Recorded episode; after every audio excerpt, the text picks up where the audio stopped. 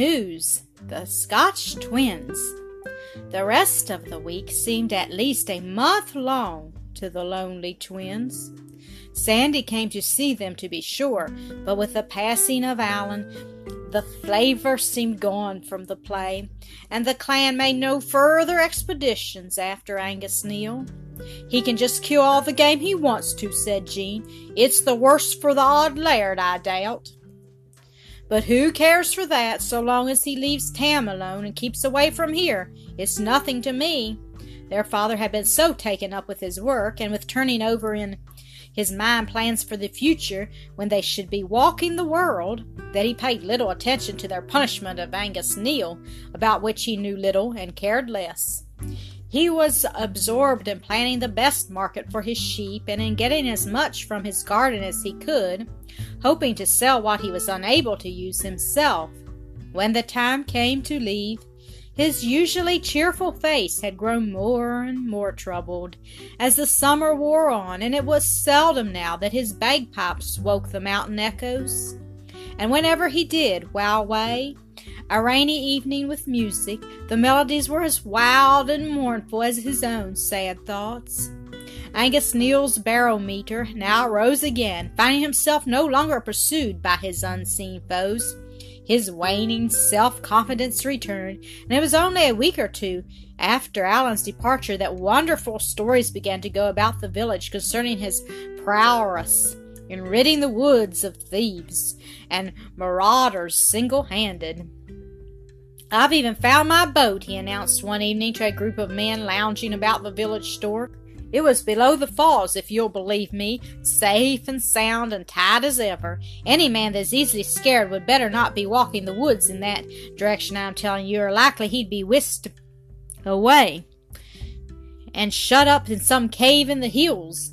I felt the drawling myself once, but I knew how to manage. I was just gay firm with them, and they knew I was not fear and let me go. It's none so easy being a gamekeeper. Takes a bold man and a canny one, and well, the poacher gang knew that. They're gone and good riddance. It's taken me all summer to bring it about. Oh, murmured Jock to Jean when this was repeated to them by Sandy the following Sabbath. Wouldn't Alan like to hear that? It was on that very Sabbath, too, that they learned the Dominie had recovered and that school was to reopen on the following day. This was good news to the twins, for like all Scotch children, they longed for an education, and the next morning, bright and early, they were on the road to the village, carrying some scones and hard boiled eggs for their luncheon in a little tin pail. The days passed swiftly after that, for with the house to care for, lessons to get, and the walk of five miles to school and back, there was little time for moping, or even dreading the day when they must leave their Highland home. It was late August when they came rushing home one afternoon, bursting with a great piece of news which they had learned in the village. Never had they covered the five miles of the homeward journey more quickly, but when they reached the little gray house, their father had not yet returned from the pastures, though it was after his time. The two children ran back of the house to the cow bear, and there in the distance they saw him coming across the barren moor. He was walking slowly, with his head bent as though he were tired and discouraged, and Tam, limping along beside him, looked discouraged too. The twins gave a wild whoop and raced across the moor to meet them. Jock got there first, but was too out of breath to speak for an instant. Dear, dear, what can the matter be? said their father, looking from one excited face to the other. Oh, father, gasped Jean, finding her tongue first. You never can guess, so I'll tell you. The auld laird's the auld laird's dead. The shepherd stood still in his tracks, too stunned for words. Hey, cried Jock, wishing to share in the glory of such an exciting revelation. He's as dead as a salt herring. Oh, father, cried Jean, aren't you glad? Now we won't have to leave the wee bit hoosie and the glen. I'm not so sure of that, said the shepherd slowly, when he had recovered from the first shock of surprise. The new laird may be worse than the old. Be that as it may, I'm not one to rejoice at the death of any man. Death is a solemn thing, my Dotty, but the Lord's will be done, and I'm not pretending to mourn. We went to the village, cried Jean, to get a bit of meat for the pot, and there was a whole crowd of people around the post office door.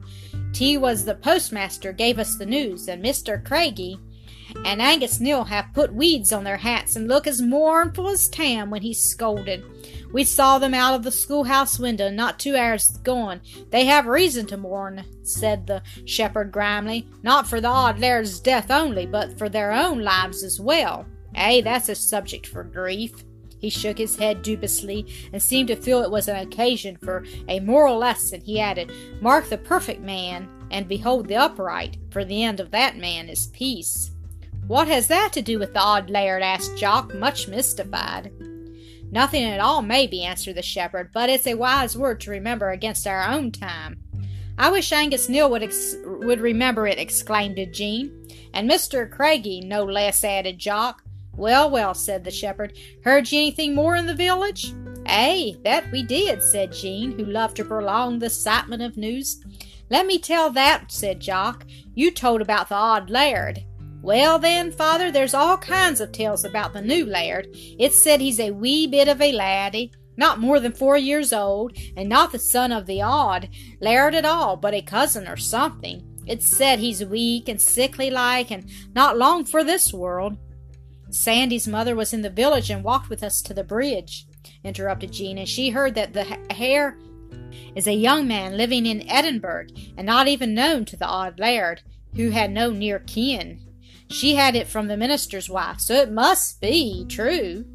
Didn't Mr. Craigie say anything? He ought to know more about it than anyone. He's the auld laird's factor to carry out his will while he was living.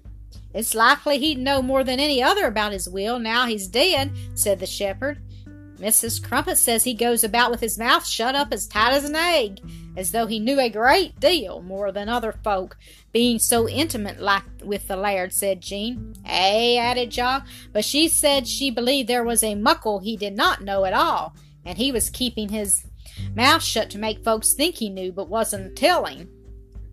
Jean now took up the tale. Mrs. Crumpet had all the news in town, she said, and she told us that Angus Niel said he hoped the new laird was fond of the hunting and would appreciate his work in preserving the game and driving poachers from the forests of Glen Cairn.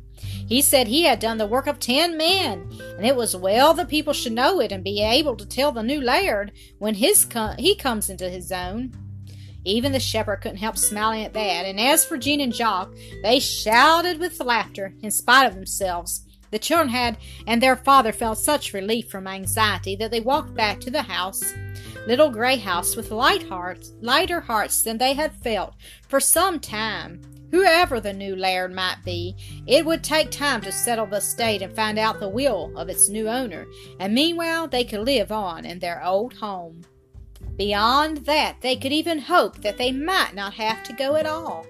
That night, Jean cooked the first of their early potatoes from the garden for supper and a bit of ham to eat with them by way of celebrating their reprieve.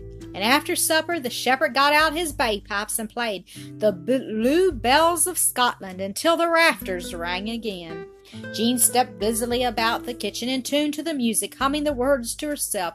Oh, where, tell me, where is your Highland laddie gone? He's gone with streaming banners where noble deeds are done. And it's oh, in my heart I wish him safe at home.